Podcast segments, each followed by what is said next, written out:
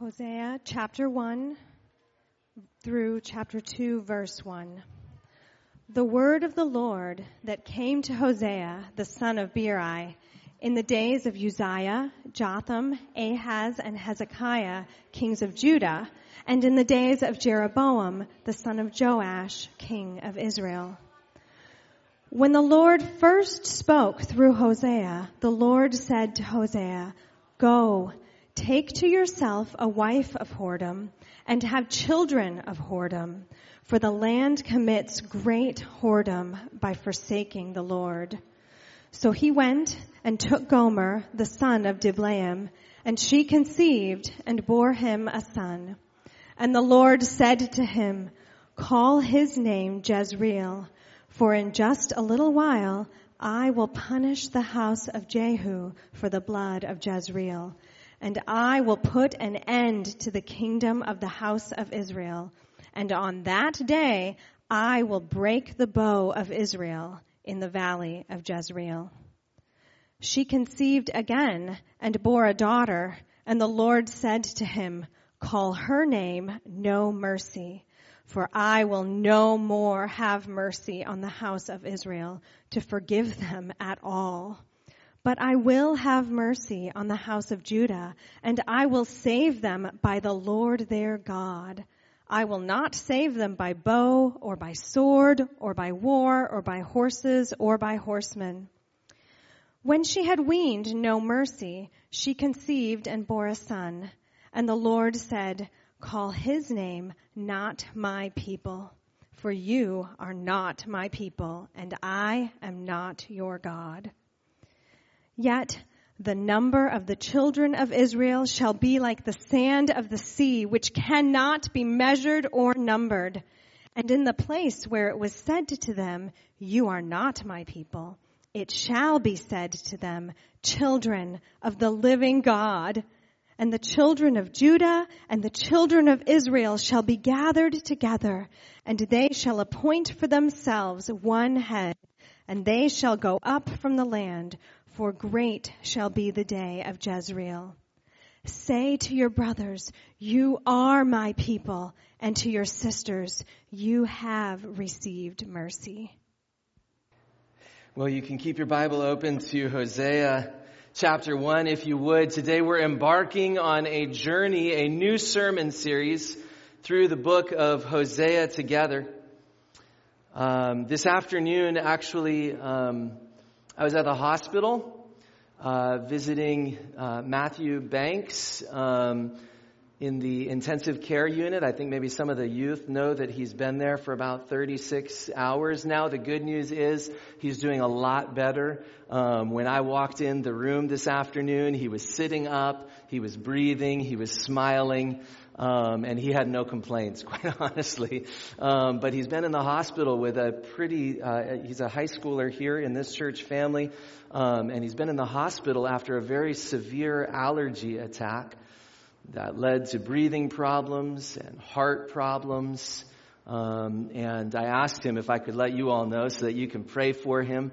Um, and uh, and he wanted me to to let you all know he's getting better, he's doing well, and his number one goal right now is to be at youth group on Wednesday night. So good for him, right? Good for him. Um, but while I was there in the ICU this afternoon, which is like a real experience right now, right? Like normally you do like the hand sanitizing stuff, but you know, you wear a mask. I had to put on like the full like disposable scrubs thing to get in there, uh, this time. Um, it's pretty legit these days, but I, I'm in there in the intensive care unit talking with Matthew and his parents.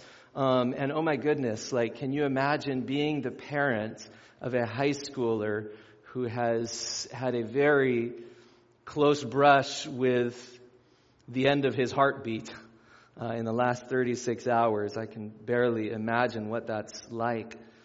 I'm there in the ICU unit this afternoon, and uh, Matthew's mom, Charmaine, said something that stuck with me. She said, This has been a wake up call. And I didn't ask her to unpack exactly what she meant, but as I was driving from the hospital over here this afternoon, I was just reflecting on that wake up call nature of having your high school son in the intensive care unit with breathing problems and heart problems. And I, don't know exactly what that meant for her, but but if your son is in the ICU, it gets you thinking about the value of life, right? If your son's in the ICU, it gets you thinking about the fragility of life. If your son's in the ICU, it gets you thinking about eternity. If your son is in the ICU, it gets you thinking about all of life a little bit differently, right? Things that we thought were so important yesterday, they kind of fade in their significance in the ICU, don't they? There's something about the ICU that kind of helps us have vision that cuts through the fog of things that we invest so much of our heart, so much of our energy, so much of our time in that don't really matter. There's something about the ICU that helps us see much more clearly. There's something about a night in the ICU that makes it a wake up call for us. And I bring all that up after being at the ICU this afternoon because as we begin our journey through the book of Hosea, we are listening to a wake up call for God's people. That's what the book of Hosea is. Hosea is sometimes referred to as the deathbed prophet of the Lord to the northern kingdom of Israel because through his ministry, through Hosea's words, he was the last prophet in scripture to speak to the northern kingdom of Israel before their defeat and destruction and, uh, and dispersion through the Assyrian Empire. But with all of the urgency of a deathbed prophet, with all of the urgency of somebody who has been in the ICU, so to speak, with all of the urgency of someone who is speaking a word from the Lord, the prophet Hosea has something to say to God's people today, something that cuts through the fog and reminds us what is most important right now for God's people. And taken as a whole, the book of Hosea is summarized by the words of chapter 6, verse 1, which are echoed again at the end of the book in chapter 14, verse 1.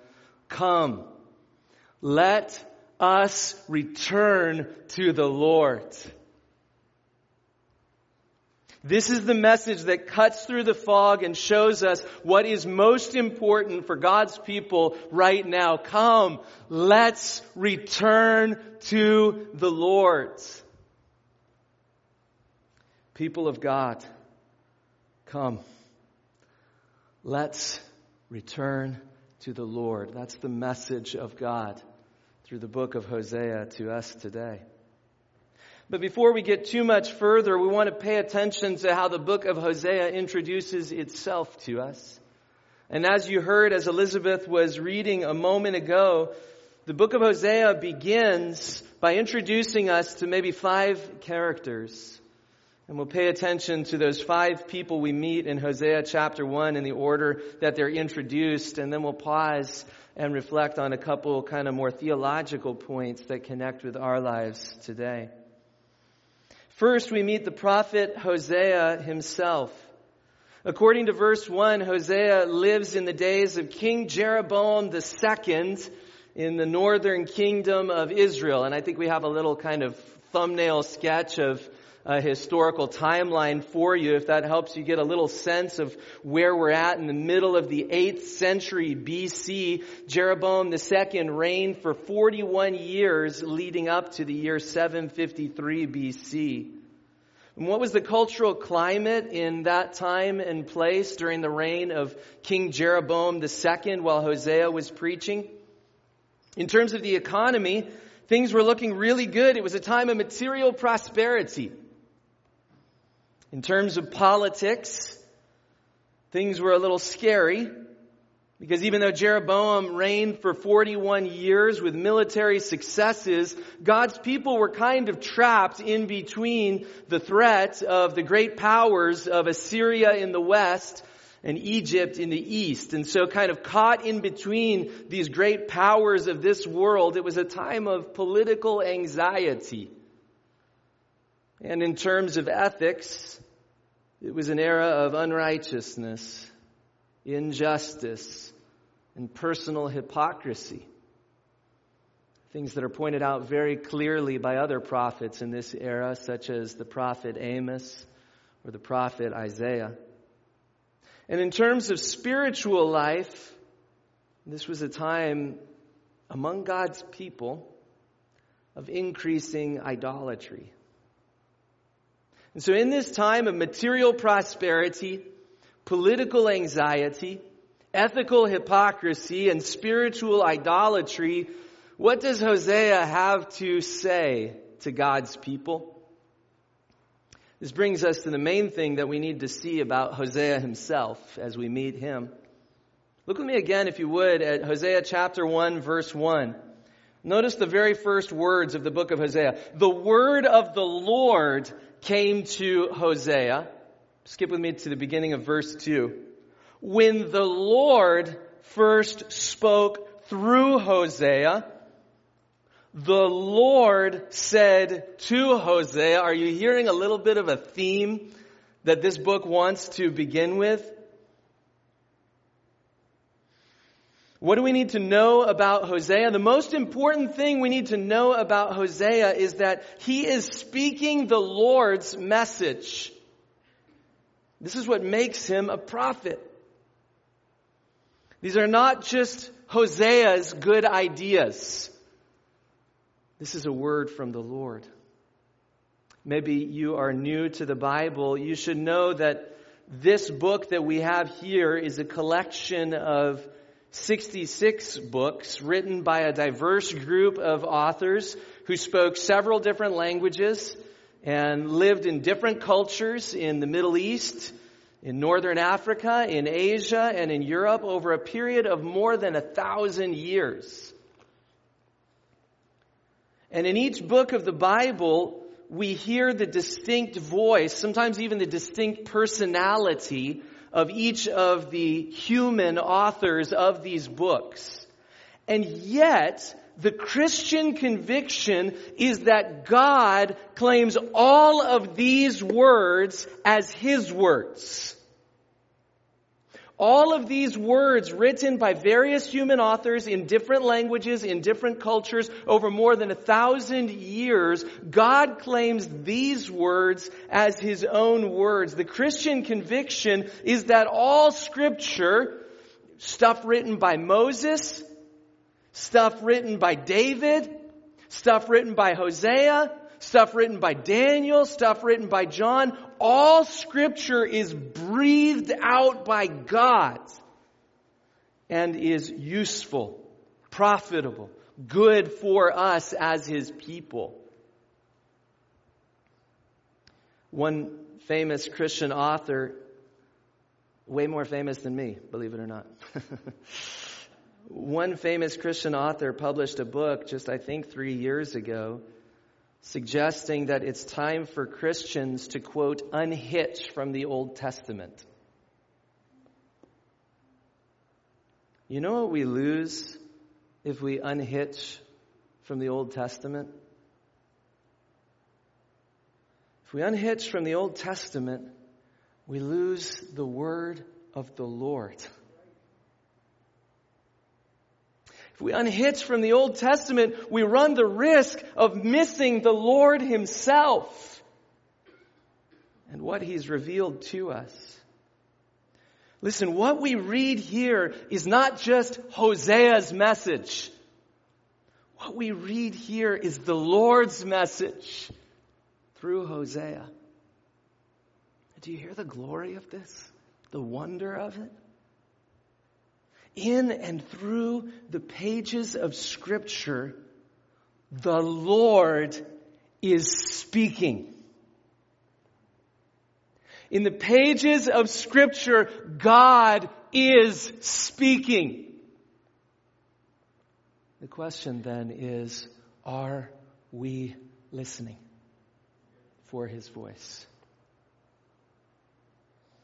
This is Hosea a prophet who is going to deliver to us not his own message, but a message from the Lord. Look with me again, if you would, at verse 2. When the Lord first spoke through Hosea, the Lord said to Hosea, Go take to yourself a wife of whoredom and have children of whoredom, for the land commits great whoredom by forsaking the Lord.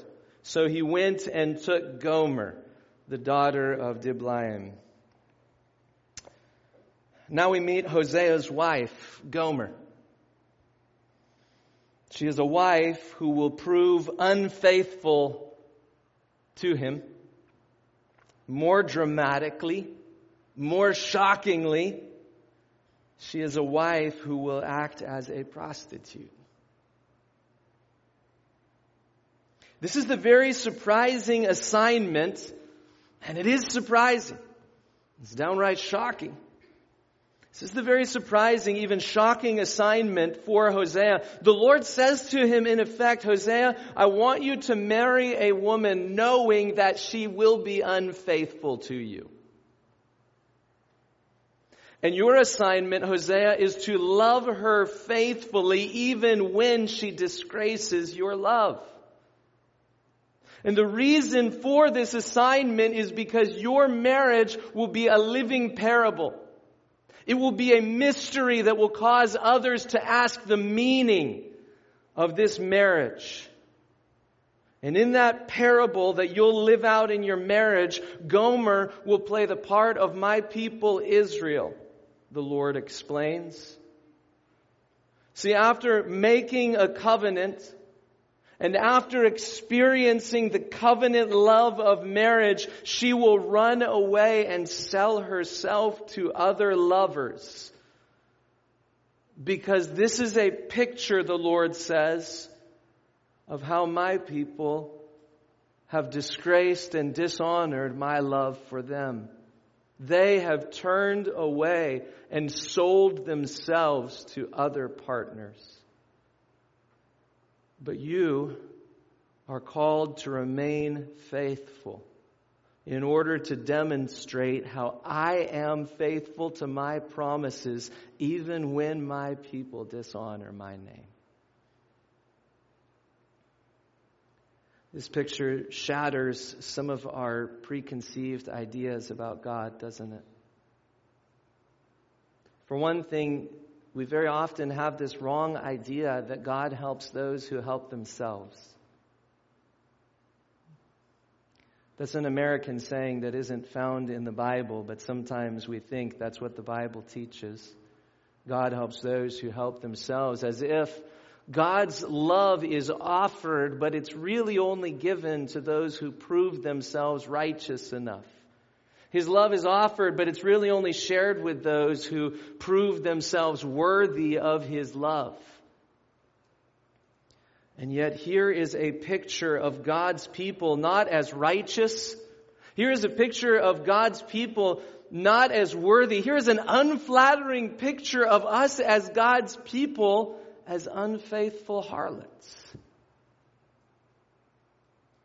And yet the Lord says, This is how my love works. I will remain faithful to my promises, even when my people have disgraced and dishonored my love for them. It's not a very flattering picture of us, but it is freeing if we can accept it. It's freeing because it frees us up from feeling the need to pretend. It frees us up from feeling a need to lie to ourselves and lie to others and, and just kind of hide the things that we've done and just kind of bury the guilt and just kind of push aside the shame. It frees us from pretending and putting on masks and, and, and imagining that in order to be truly accepted, we have to be fully righteous. It frees us from the lie that in order to be truly accepted, we have to first prove ourselves worthy. It reminds us that our Lord's love works differently than we work all too often. It reminds us that what we bring to the table is not righteousness, but unrighteousness. It reminds us that what we bring to the table is not our perfect faithfulness, but a track record of unfaithfulness. What we bring to the table is not our perfect, spotless righteousness that we've achieved on our own, but what we bring to the table is a need for repentance and forgiveness. And what he brings to the table is grace upon grace upon grace upon grace upon grace upon grace. Grace enough to cover our sins, to remove our shame, grace enough to draw us near, not because our righteousness was worthy, but because of His faithfulness to us.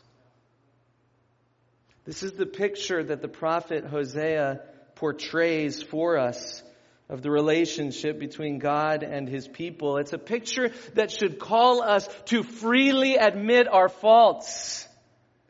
A picture that should call us to freely confess our guilt and our shame.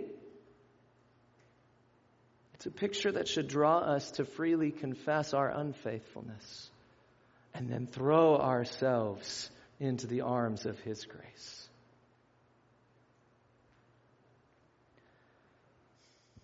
The relationship between Gomer and Hosea will kind of echo through the first three chapters of this 14 chapter book. It's the most memorable and unique part of the book of Hosea, and we'll come back to it next week and pay more attention to it when our text pays more attention to it. But our text today seems more interested in Gomer's children than in Gomer's relationship with her husband. And so, as we pay attention to what God is saying here in Hosea chapter 1, we need to ask the question what's up with these kids? And that brings us to verse 3. Look there with me if you would. So, he, Hosea, went and took Gomer, the daughter of Diblaim, and she conceived and bore him a son. And the Lord said to him, Call his name Jezreel, for in just a little while I will punish the house of Jehu for the blood of Jezreel, and I will put an end to the kingdom of the house of Israel. And on that day I will break the bow of Israel in the valley of Jezreel. Now we meet baby number one, Jezreel, whose name means something like scattered by gods.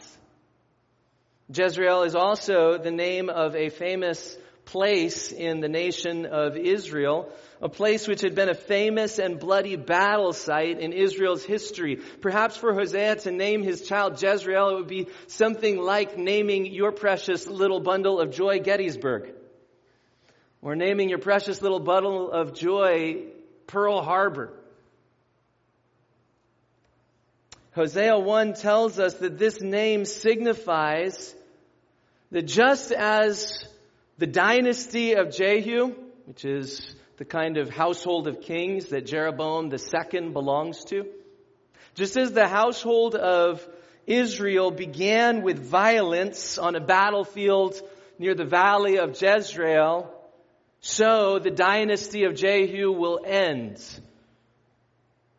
in violence in a battle near the valley of Jezreel. In other words, God is warning that without repentance, the dynasty that began with violence will end with violence. And sure enough, a few years later, this destruction at Jezreel is what ends up happening in a battle with Tiglath-Pileser III, TP3, as historians call him, of Assyria in the year 733 or 732 BC. But here's why this prophetic word is so shocking. Remember, as as this child is born during the reign of Jeroboam II, these are days of prosperity. Things feel secure materially. The bank accounts are good. The borders look secure. Life is happy. There's plenty of food to eat. It's all good. Things look good at the surface level. They look prosperous. If you lived in the city of Bethel in those days, you'd feel think, like things are going great. God must be smiling on us.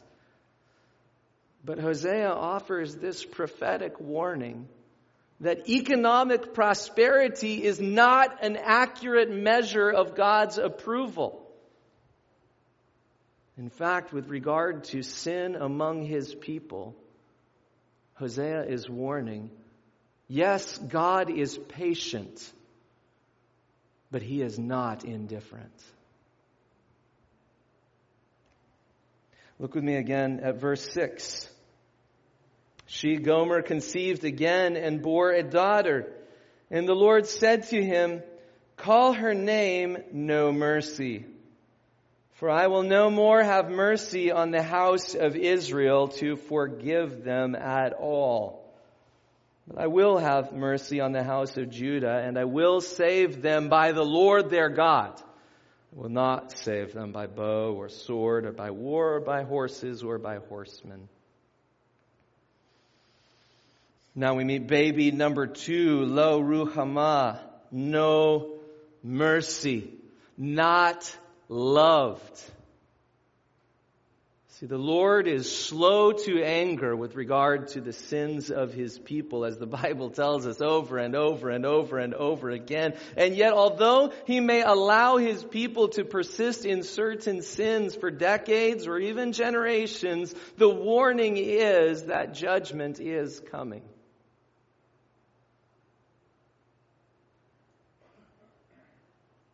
I will forgive them no more. No more compassion, no more mercy. A time is coming of judgment when the prophet Hosea says, the people will be beyond forgiveness. And he's clear there will be mercy for the house of Judah. There will be salvation from the Lord, but that salvation won't be the kind of salvation. That security isn't the kind of security that can be purchased with weapons or guns or ammo or things like that. It's a kind of salvation, a kind of security that can only be found by seeking refuge, seeking security in the Lord. Don't be deceived in the midst of material prosperity, judgment really is coming. And no amount of weapons can save you, Hosea is saying. Verse 8 When she had weaned no mercy, she conceived and bore a son, and the Lord said, Call his name not my people, for you are not my people, and I am not your God. This is baby number three. Lo Ammi, not my people. And now the words of judgment have reached a painful crescendo in Hosea chapter 1. You see, in the days of Moses, God had made a covenant a covenant is a partnership arrangement, a partnership agreement. The best picture of it is the picture of a marriage. Two becoming one, partnering together in life. And in, Ex- in the book of Exodus, we read about God making a covenant arrangement, God marrying his people, as it were. And the words, the essence, the heartbeat of that covenant between God and His people sounds like this in Exodus chapter 6 verse 7. I will take you to be my people and I will be your God. Do you hear the intimate language that God is inviting His people into? I'll be yours and you'll be mine. This is the kind of intimacy that God invites His people into.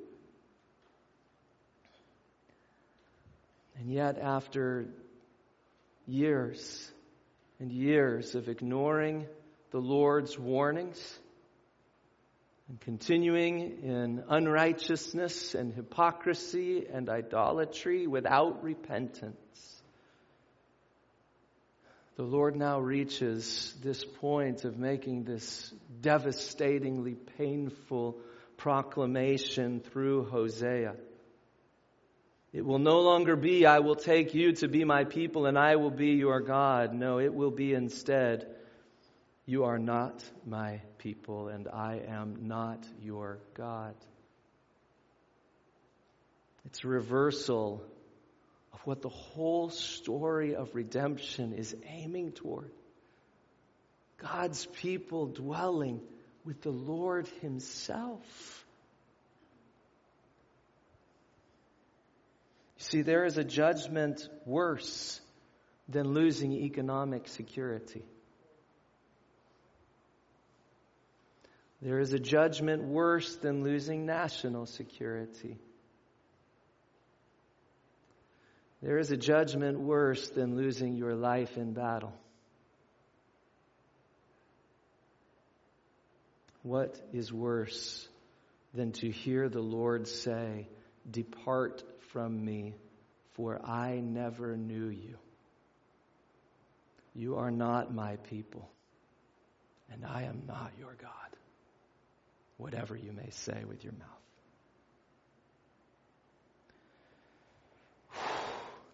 We've got to pause here with these descriptions of these three children and kind of ask the question why is God saying such heavy things to his people. And notice, by the way, this isn't like God's message of judgment for all the bad people, all the wicked people in the other nations. These are weighty words of judgment for God's nation of Israel. Why such strong words of judgment? And the answer is because this is a prophetic warning which is designed to call God's people to repentance.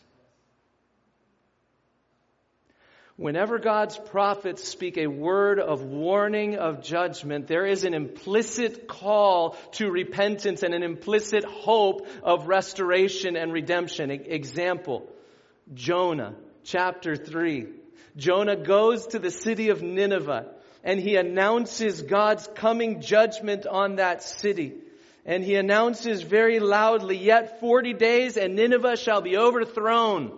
No hint of mercy, no promise of hope for those who repent, just a word of judgment. And yet Jonah himself knew full well the whole time, he complains about it later. Jonah knew full well the whole time that that word of judgment had in it an implicit call to repentance and a word of hope for those who would repent and return to the Lord. The people of Nineveh understood that in that word of judgment, there was a call to repentance and the hope of forgiveness and mercy with the Lord. Come back here to the message of Hosea chapter 1. Why does God warn so deeply, so direly of this coming judgment? Why? Because this is meant to be an invitation to repentance. And it is meant to be a wake up call to the need for repentance. And it is a wake up call to the hope for those who will turn to the Lord. You see, the Lord will one day say to many who say, Lord, Lord. He will look at many who are saying, Lord, Lord. And he will say, Depart from me, for I never knew you. We know that on the teaching and authority of the Lord Jesus Christ himself. And yet, for ages and ages, our Lord, in his heart of mercy and justice, has wooed us with his kindness. He has blessed us with his goodness. And when that doesn't work and we take his goodness and we take it for granted and we run away from him and we sell ourselves to other lovers, what does he do? He gives his warnings of coming, coming judgment. He says, Return now before it's too late. Return now before you hear Depart from me, for I never knew you. Our Lord speaks such warnings in order to call us to repent. It's a wake up call. And it's a wake up call for us today. These words are like a giant mirror. This picture of Gomer and Hosea, it's a giant mirror meant to call us and to draw us to return to the Lord. And so before we despair, before the enemy can kind of shackle us and handcuff us in shame and guilt and defeat, before we give up, the passage turns from this weighty warning of judgment that is to come and it turns to the hope, the hope that lies in the future. So look with me again at verse 10. Right after Hosea has, dem- has given this demonstration, this word that says, Call his name not my people, for you are not my people, and I am not your God. Verse 10, yet, yet the number of the children of Israel shall be like the sand of the sea, which cannot be measured or numbered. In other words, the promises that God made to Abraham will not fail to be fulfilled. His loving faithfulness will not fail to fulfill all of His good and precious purposes for His redeemed. And the place where it was said to them, you are not my people, it shall be said to them, children of the living gods. And the children of Judah and the children of Israel shall be gathered together. I can't camp out on this for the sake of time, but you hear what's going on here, right? God's people have been living in division for generations. And yet God says, I have a vision for reunifying, for restoring what's been broken by my people's divisions with each other. They shall be gathered together and they shall appoint for themselves one head. And they shall go up from the land, for great shall be the day of Jezreel. And I think there's something that we miss in the English language, something I needed to read some, some people who know Hebrew better than I do in order to catch this week. But that word Jezreel, that name of that valley, which means something like scattered by God, which was spoken first in Hosea chapter 1 as a warning of the scattering of God's people that would come through the empire of Assyria. That word scattering is used for the way that a farmer sows seeds. And so that word has in itself a double meaning. On the one hand, scattering out, and, the, and on the other hand, planting in the soil that it may grow up and bear good fruit. And so there is this redemptive reversal in the Lord's vision.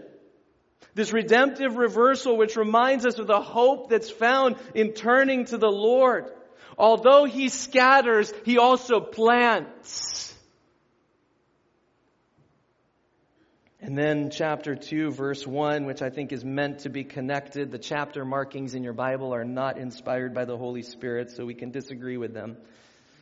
Chapter 2, verse 1 Say to your brothers, to whom it was spoken, You are not my people. Say to them, You are my people. And to your sisters, You have received mercy.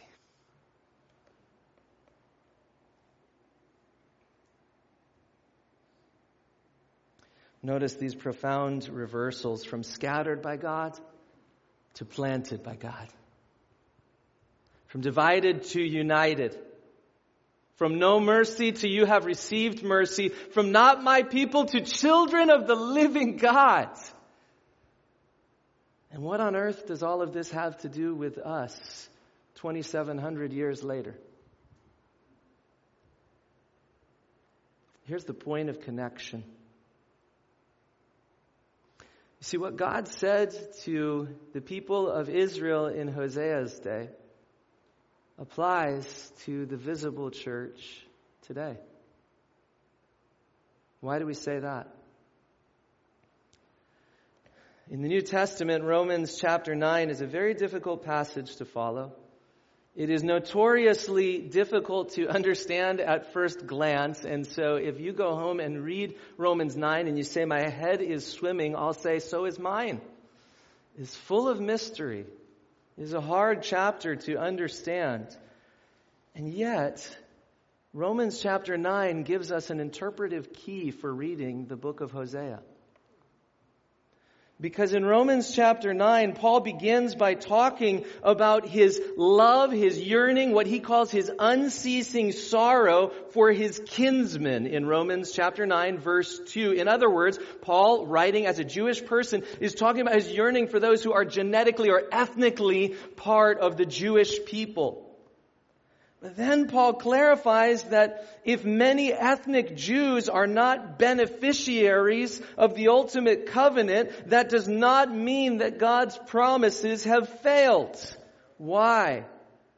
Because, as Paul says in Romans 9 6, quote, not all who are descended from Israel belong to Israel. And then he proves that by talking even about Jacob and Esau. Not all who descend from Israel are ultimate beneficiaries of the promises made to Abraham. And then he explains that by God's design, it is not only ethnically Jewish people who will benefit from God's promises, but it is people of faith from all the nations who are intended to be included. The picture that Paul uses is this picture of the nations being grafted into the family. Do you know the picture of grafting? Do you know what that means?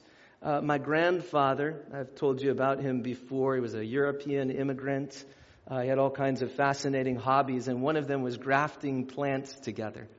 And so I watched him do it often when I was a kid. He would take a branch of one kind of plant uh, in the Midwest, we do this often with apple trees, for example. You take the branch of an apple tree and you can snap it off, and then you can carefully carve a V into what's left of the branch that attaches it to the trunk. And then you can take a branch of another apple tree, maybe a different variety of apple tree, and you can carve a V of the same shape and stick it in there so that it fits like a glove, V on V, so that it fits like a glove together and tape it up or bind it up together. And after a season or two, if, you, if the connection is made, that branch, which once was from another family tree, if you will, is grafted in and now organically connected with the rest of that apple tree so that you can get Granny Smith apples and Honeycrisp apples off of one trunk in your backyard. It is a miracle and a wonder of God's creation. This is the picture of being grafted in that Paul uses for the nations of the earth, saying it is as if God has carved a V into one of the branches in the trunk of his plan of redemption. And he's taken you and me and people of faith from all over the planet and he's pushed us into that place in the family tree where we fit and he has bound us in so that we can receive the heartbeat, the lifeblood of Christ himself so that we become a part of the family tree of the story of his redemptive purposes and then track with me Paul uses that picture and then he quotes from Hosea chapter 1 and Hosea chapter 2. And Paul says, this is to describe this that Hosea was writing about all those generations ago. This was to describe not only God's plan to unify ethnically Jewish people, this was God's plan not only to bless them, but this was God's plan for Jewish people and those of the nations, the Gentiles as well. Then Paul quotes from Hosea chapter 1 and he says, This indeed, he says in Hosea, those who were not my people, I will call my people. And her who was not beloved, I will call beloved. And in the very place where it was said to them, You are not my people, there they will be called children of the living God.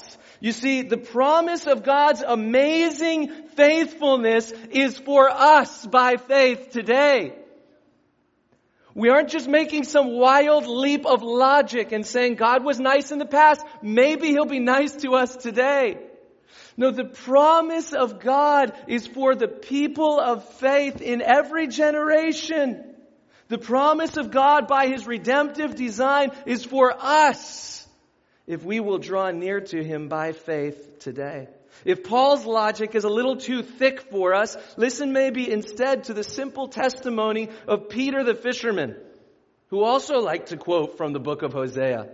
But you, church, are a chosen race, a royal priesthood, a holy nation. You are a people for his own possession that you may proclaim the excellencies of him who called you out of darkness and into his marvelous light. Listen to this. Once y'all were not a people, but now you are God's people.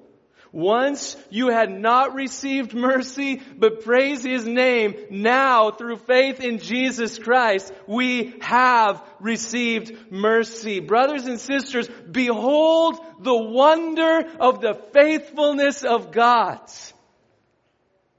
Behold the wonder of the faithful love of God which has taken people from every tribe and language and people and nation and brought us together under one head, the Lord Jesus Christ. Behold the wonder of the faithful love of our Lord, who has taken people who left to ourselves might be enemies with each other, might not get along, might not even like hanging out. And yet he has made us his people together. Behold the wonder of the faithful love of God that we who left to ourselves simply did not deserve His mercy. And yet through faith in Jesus Christ, His faithful Son, through faith in Jesus Christ, our ever faithful heavenly husband, we are brought into the family. And behold the wonder of the faithful love of God that we should be called children of the living God. See, this is the invitation for those of you who have never truly known His love. The invitation is right now today. Come. Let's return to the Lord. This is the invitation for those of us who have tasted his mercies and yet we've wandered away. Come, let's return to the Lord. This is the invitation for those of us in this room who feel weary and exhausted and divided and distracted and perhaps even defeated. The invitation is this, come, let's return to the Lord. This is the invitation for those of us who have forgotten our first love. Come, let's return to the Lord. This is the invitation for all who will come. Come, let's return to the Lord. You see, this is the story of God's people, generation after generation. We were unfaithful. We were scattered. We were not His people and we would not have received mercy. But praise His name. He made a way through the blood of the covenant so that now we are planted together in the unifying reign of Jesus Christ. And we who had not received mercy have received mercy. And we who were not his people are called forevermore children of the living God. And so we are. So come, let's return to the Lord. I want to invite those who are going to serve the elements of the Lord's Supper to come forward. This is just kind of an introduction to the book of Hosea. We'll dig into this invitation more deeply even next week, and we will dig into these words of prophetic urgency more and more. But even now, as we take this opportunity to take the Lord's Supper together, this is an invitation to us. And I want you to hear this as the word of the Lord for us today. Not just an ancient book about stuff that happened back then. I hope that you hear the voice of God's Spirit calling you, calling us together to return to the Lord's, to come to Him. If you're here and you're not following Jesus as your Savior, We'll ask you to kind of hang out where you are for the next couple of minutes. The reason we make that request that you hang out there while other people are taking the Lord's Supper is because taking the Lord's Supper is a sign of faith in Jesus Christ. To take it without faith is to take it kind of hypocritically, if you will. But if that's you and you aren't following Jesus as your Savior, we would love to invite you even today. Hearing about the wonder of his faithful love for us despite our unfaithfulness to him, I would love to invite you even today to come to know Jesus.